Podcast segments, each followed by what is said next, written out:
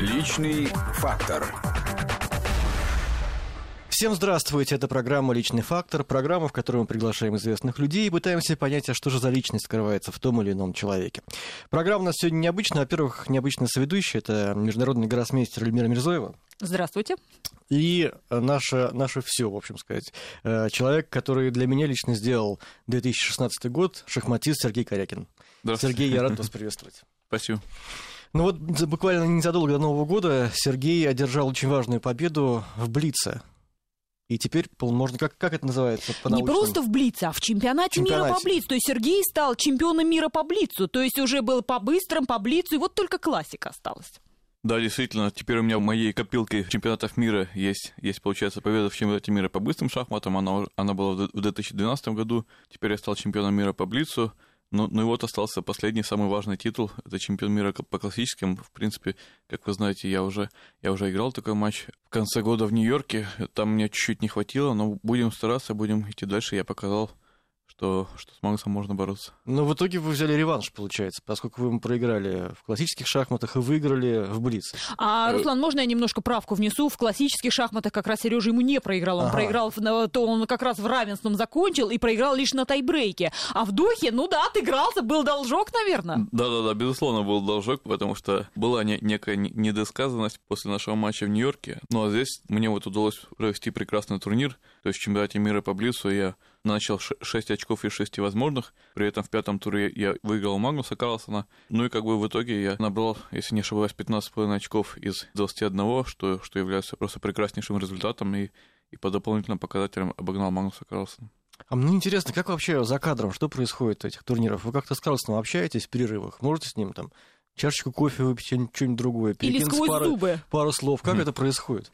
Но мы с ним можем общаться, если перед этим мы только что сыграли партию, мы ее можем обсудить. При этом я могу сказать, что он когда проигрывает, то никакого обсуждения не бывает, он тогда, убежит, он тогда убегает. А но... когда выигрывает? Ну, когда выигрывает, когда как, но, но, допустим, когда ничьи, у нас их, в принципе, большинство ничьих, то то мы обсуждаем почти всегда. А так не похлопал по, по плечу и сказал, ну, старик, ну не расстраивайся, следующий тур выиграешь, следующую партию.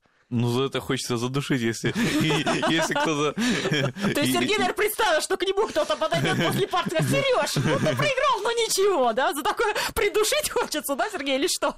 Нет, ну я могу, допустим, рассказать такую историю, что, значит, играем мы матч на первенство мира, я, соответственно, веду в счете, потом, вот, к сожалению, я не нахожу верное продолжение, проигрываю, Потом мы приходим на пресс-конференцию, соответственно, Магнус сравнял счет, там у нас играются важнейшие партии, я, я вот только что проиграл, и журналистка спрашивает первый вопрос. Вы расстроились?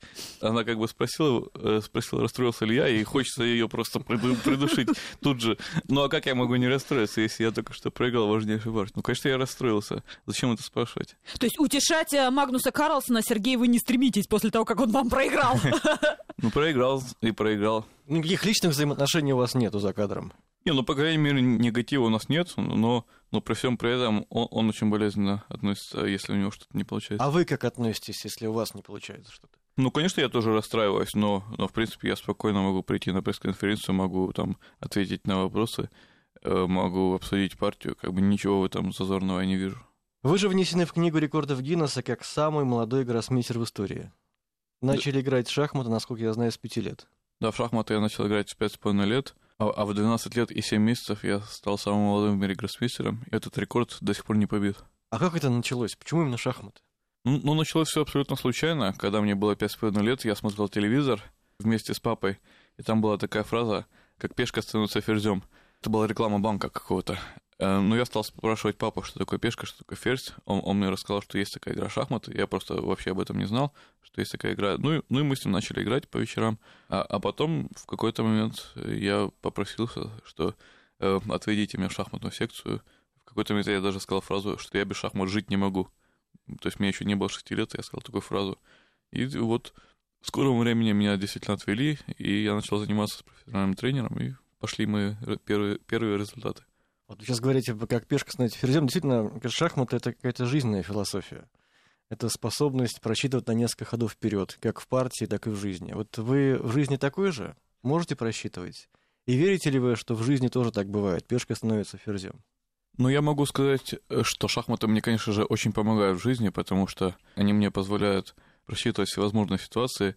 Они развивают мою логику, развивают интуицию, развивают ответственность за свои решения. То есть, допустим, допустим, ты в шахматах после того, как ты сделал ход, ты его уже не можешь вернуть назад. И то же самое в жизни, ты уже несколько раз подумаешь, прежде чем принять какое-то решение или сказать какое-то какое важное слово. Поэтому шахматы очень полезны, они как бы и для детей, и для взрослых. И я вот считаю, что, в принципе, шахматы в школах — это прекрасный проект, который поддерживает Международная федерация шахмат. Ну, в жизни бывает так, по-вашему, чтобы пешка становилась ферзем?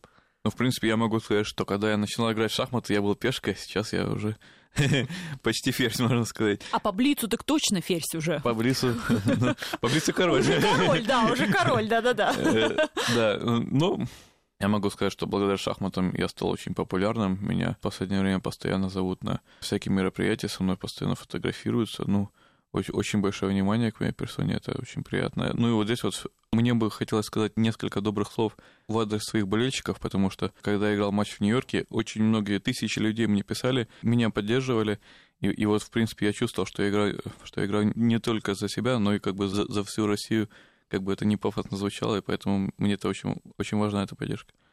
То есть эта популярность на вас тяготит, радует?